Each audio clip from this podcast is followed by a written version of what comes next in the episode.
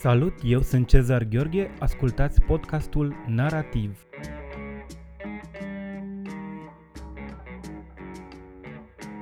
Astăzi la podcastul Narativ vorbim cu regizorul Tudor Giurgiu despre filmul Parking. Tudor Giurgiu, TIF 2019 este în plină desfășurare. Îți mulțumesc în primul rând că ai acceptat să avem uh, această conversație. Parking a avut uh, premiera în deschiderea TIF pe 31 mai. Aș vrea să te întreb pentru început ce te-a atras la cartea lui Marin Mălai cu Hondrar? Ce te-a atras la povestea asta, la romanul Apropierea? Ar trebui să-mi aduc aminte că l-am citit de mult, dar uh, cumva mi-a dat o, o stare rară pe care n-am, o am rar după ce citesc o carte și anume un sentiment de ăsta de înălțare, un sentiment de bucurie combinat cu melancolie, cu nostalgie, cu emoție, cu, cu ceva care e aproape eteric, dacă vrei. O, e o, o stare de grație care am simțit-o și un și cumva parcă era un spiriduș în mine care mă împingea să mă gândesc wow, e o carte care aș, pe care aș vrea să o văd transpusă în film, tocmai pentru că mi se, pare, mi se părea atât de complicat la vremea aia, cu atât de multe personaje. Fire, știam, îmi imaginam că va trebui să facem, să operăm o selecție, dar tot acel uh, uh ale-retur de, între uh, țări, epoci, uh, uh, România, Spania, poeți, uh, lesbienele, tot cocktailul ăla mi s-a părut uh, seducător. Uh, ți-ai închipuit de la început că uh, o să trebuiască să, să, să focusezi întregul film pe relația dintre Adrian și Maria? Nu, deloc. Țin minte când am scris primele drafturi, erau, uh, erau extrem de influențate de, de modul în care Marin și-a scris cartea. Era primele drafturi de scenariu, erau, uh, uh, aveau o voce, vocea naratorului, păstraseră pe Vanessa, pe Miriam, erau și ele în film și erau în, uh, cumva toate săriturile și tempora se păstraseră, fără, erau multe lucruri păstrate din film. Într-adevăr, păst- renunțasem încă de atunci la, la relația între, între Adrian și ceilalți poeți. Asta mi s-a părut foarte complicat și foarte greu de, de gestionat într-un film. Ulterior, țin minte când am, uh, am ajuns destul de aproape de filmare, aveam această problemă a, a faptului că îmi doream să, să aduc în film lumea de unde vine personajul. În România sunt George Zbăi uh, și uh, pornisem de la de o altă povestire a lui Marin și deodată am complicat și mai tare scenariul și de multe ori știi, cred că sunt niște toți pașii ăștia sunt necesari la un moment dat pentru a-ți da seama că de fapt nu e nevoie să, să să ai o narațiune atât de barocă și nu e nevoie să, să complici lucrurile și de fapt știi, parcă ți se dă o perdea la o parte din fața ochilor și să vezi că filmul e, trebuie să fie diferit de carte, nu n-aș putea să replic unul la unul cartea și de fapt e un film de dragoste, e o poveste cu accente de melodramă și mi-am asumat să fac asta și uh, din momentul ăla lucrurile mele au fost puțin mai clare. Um, film apare couri nu numai din celelalte cărți ale lui Marin, avem Cartea tuturor intențiilor, avem și o aluzie la romanul lui Războiul mondial al fumătorilor, dar avem și uh, lucruri luate cumva din viața lui. Cei uh, care îl cunosc uh, știu că sunt acolo elemente din biografia lui. Care a fost motivația pentru decizia asta de a include și aceste detalii uh, în, în plus față de cele din carte? Așa ca trivia, întotdeauna când eram împreună, când am făcut primele călătorii în Spania și mergeam pe urmele lui practic, poveștile pe care ni le spunea Marin poveștile reale erau de 10 ori mai interesante decât uh, lucrurile care erau în cărți. Și tot timpul spuneam, băi, Marin, zic, e un lucru care mi s-a întâmplat și cu Cecilia Ștefănescu la primul film. A, asta de ce n-a intrat în carte? Asta de... Și iară s-a întâmplat în... ca să, mă rog, să fim la obiect, s-a întâmplat, cred că, cu vreo 3-4 luni înainte să încep filmările, când ezitam așa puțin în a în a-mi asuma un erou care să aibă mărcile personajului real Marin Molai cu Hondrari. Și mi-am spus la un moment dat că nu trebuie să, să renunț la asta și am recitit, țin minte, în, în câteva nopți am recitit uh, și apropierea și celelalte și poeziile și cumva mi-am spus că de fapt filmul trebuie să fie, trebuie să-l prindă personajul principal al filmului Sigur, e Adrian cel din apropierea, dar e un Adrian uh, care împrumută mult, de fapt, din, uh, din uh, experiența spusă și nespusă a lui Marin. Uh, de pildă, o, un lucru care nu este atât de important în carte și care apare totuși mult mai proeminent în film este relația dintre Adrian și Rafael. Cum te-ai gândit să aduci mai mult în film uh, în povestea asta? M-a ajutat foarte mult vizita care am făcut-o cu Marin la Rafael Ayuso Escobar, cel adevărat și am rămas șocat de contrastul între, între cei doi, de contrast între modestia, bunul simț, măsura lui Marin, pentru cei care îl cunosc, și caracterul ăsta, loco, al, al lui uh, Rafael adevărat, faptul că e un, e un om care nu are simțul măsurii, e un om care e foarte greu, poate fi cu greu stăpânit și un om care, și văzându-i pe ei împreună, văzându-l pe adevăratul Rafael cum uh, uh, încerca să ne învețe ritmul uh, unor piese de flamenco și dădea ritmic cu degetele în masă și toate discuțiile și am spus wow, e o, e o, e o relație de amiciție și de, de prietenie între doi bărbați cum rar mi-a fost dat să văd. Tocmai pentru că sunt atât de diferiți și cu atât mai interesant e faptul că nu, Rafael a fost șef și m-a, m-a urmărit asta și am încercat să dezvolt uh, relația lor ținând cont de faptul că da, unul e șef, altul e subordonat, dar sunt amândoi uh, doi bărbați maturi aflați în criză din vari motive și mi s-a părut interesant să explorez puțin uh, mai mult față de cât e în carte relația lor. Bănuiesc că a fost o producție foarte complicată, uh, având în vedere că lucrezi uh, cu oameni, atâția oameni din Spania. Cât de greu a fost procesul de preproducție și producția în sine de, de coordonat? Culmea e că odată ajuns și acolo, Uh, lucrurile au mers foarte bine pentru că echipa cu care am lucrat a fost foarte profesionistă și m-am simțit ca acasă și ne-am legat incredibil uh, noi cei 5-6 români cu restul echipei spaniole. Uh, dar, într-adevăr, punerea pe roate a întregului mecan- angrenaj, în special financiar, a durat câțiva ani, pentru că întotdeauna, într-o coproducție de asta europeană, trebuie să găsești parteneri de drum cu care să rezonezi, cu care să fii pe aceeași lungime de undă. Și mă bucur că l-am găsit pe Olmo, coproducătorul nostru spaniol, care a reușit să-și obțină finanțări din, uh, din Sevilla, din regiune pentru, pentru film și a durat tot procesul cam 2 ani, dar uh, la lucru m-am simțit la fel ca și cum aș fi fost în România sau uh, Lucru cu actorii spanioli cum a fost? A fost dificil? A fost bariera lingvistică o problemă sau din potrivă?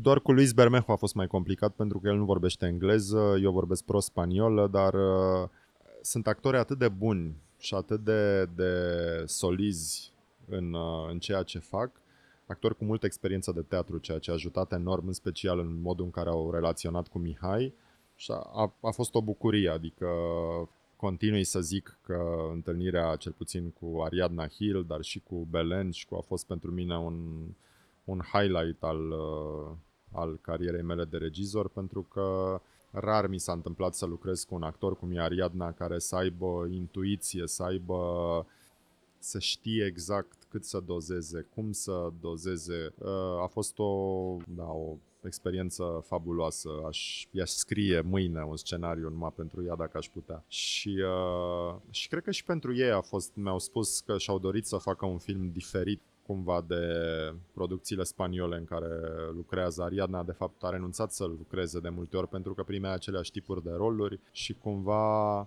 și pentru ei, uh, în special cazul lui Belenia, a făcut multe comedii romantice sau, în caz, filme mai ușurele. Nimeni nu a, i-a încredințat o partitură dramatică mai puternică, nimeni nu a mizat pe, pe faptul că ea poate să facă și altceva. Și de asta cumva într-un fel sau altul, cu toții au venit foarte ambalați să facă un lucru bun. Crezi că au existat, uh, există totuși în România niște clișee uh, vis-a-vis de cum sunt percepuți scriitorii?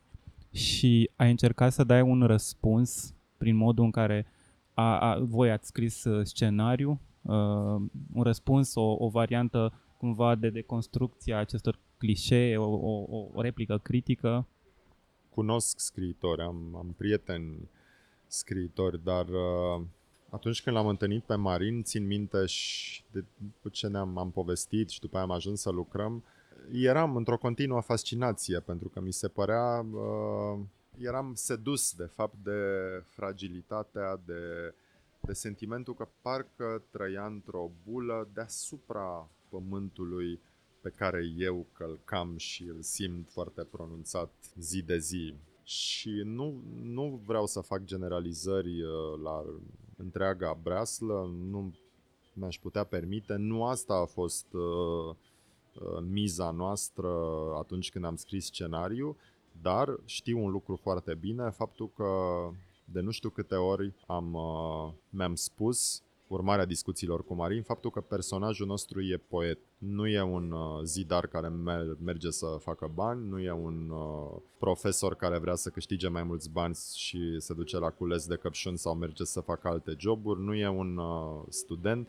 e un om care pleacă, lasă totul deoparte și pleacă cu, având cu totul alte mize personale și profesionale și începe o călătorie și începe o plonjare în gol așa fără să aibă o plasă de siguranță. Și, și m-a, m-a preocupat mult Uh, faptul că avem un personaj uh, atât de atipic, cum spune Belen în film, a, ești poet, a, clar, un fel de ratat. Uh, m-a preocupat cumva jocul cu stereotipurile pe care le au alții față de poeți, dar și faptul că îmi puneam, mi-am pus problema că întreg filmul cumva ar trebui să să aibă un, o boare, o emoție, o, să aibă ceva care să rimeze de fapt cu lumea interioară a acestui personaj principal. Și ca să-ți dau un exemplu, am avut mari uh, dileme și mari temeri dacă să folosim în film o ceva ce scrie poetul ăsta, să cunoaștem, să vedem și când mi se părea o idee bună, când e o idee proastă și sigur că îmi imaginam tot timpul că el trebuie să, să citească sau să... Te referi la Immigrant Song, nu? La, la, la poemul ăla. La un moment dat când a venit ideea să, ca, ca Ariadna să citească poezia, uh, scena aia pe mine, de fiecare dată când văd filmul, mă, așa, mă apucă un uh, acces de așa autosatisfacție egoistă, dar e, până la urmă a fost propunerea lui. Da. Uh, l-am lăsat pe el, i-am spus de ideea asta și l-am lăsat pe el să propună și cred că ne-a ieșit un moment foarte special și o bijuterie așa mică de care eu sunt foarte fericit. E o altă scenă care pe, pentru mine e foarte reușită este cea uh, uh, în momentul când el primește cartea de debut. Aia mi se pare la fel și nu e, e pentru cei care au debutat în anii începutul anilor 2000, lucrurile e foarte realist, adică chiar așa se întâmplau lucrurile. Bănuiesc că și acolo aportul, discuția cu Marina a fost foarte... Da, a fost importantă și el mi-a și spus că exact așa i s-a întâmplat. A trimis poeziile la niște prieteni care au publicat cartea și uh, cumva mi s-a părut important să, să arătăm că omul ăsta nu e, el nu e un scroc, el nu e un, e un poet care e apreciat și care iată e validat. O ultimă întrebare legată de uh, modul în care sunt, uh, e reprezentată în film uh, figura aceasta a emigrantului. Inclusiv există o glumă la începutul filmului, uh, mă refer la secvența în care apare Emiliano Oprea. Din nou, nu știu dacă în carte asta era o, o, o temă sau foarte bine highlighted sau uh, featured acolo, dar mi s-a părut uh, foarte interesant că, că ai ținut totuși să subliniezi uh, uh, lucrul acesta.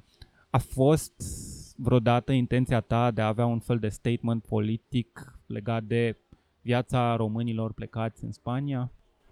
Mi s-a părut, m-a, m-a emoționat, mi-aduc aminte și acum uh, m-a emoționat clipele când Marin povestea despre, îmi povestea despre ce trăia despre faptul că îi era frică de autorități, era frică de poliție, oricând vedea uh, de, despre insecuritățile lui, despre convingerea lui că un emigrant întotdeauna pierde. El nu va câștiga niciodată, pentru că fibra lui, sigur, la asta suprapunem și faptul că vine din România, din Ardeal, nu e un, uh, un emigrant nu poate fi câștigător. Uh, toate poveștile lui Marin și tot ce mi-a, lucruri pe care aș fi vrut să le filmez, erau în varii drafturi cu el la cules și așa mai departe, toate astea m-au, au avut un impact major asupra mea în momentul în care scriam și încercam să, să aduc cât mai multe din experiența asta lui, pentru că nu cine își imaginează, știi, lumea uită foarte repede și îl întrebam Marin, dar dacă ți era atât de dor de părinți sau tatălui, din păcate, s-a stins în timp ce el era în, uh, în Spania, în rulotă și de ce n-ai plecat? Și mi-am dat seama că uităm atât de repede faptul că în 2002 nu erau low costuri. Ca să iei un bilet de avion până în Spania uh, costa peste 300 de euro. De unde să ai banii ăștia? Ori, uh, știi, mi se pare că cumva toată acea perioadă cu primele, cu exodul ăsta de oameni plecați pe vari motive din am uitat-o prea repede și cumva acum trăim într-o epocă în care totul e posibil, avem smartphone, avem low cost, suntem, mobilitatea e fantastică, dar în acea perioadă uh, oamenii au, au luat decizii, mulți români au luat decizii radicale și-au părăsit familiile și s-au produs niște mutații sociale majore. Ori lucrul ăsta am vrut să fie, să apară în film. Nu uitați, filmul Parking în regia lui Tudor Giurgiu intră în cinematografele din România din data de 14 iunie. Ați ascultat podcastul Narativ? Eu sunt Cezar Gheorghe, ne auzim săptămâna viitoare.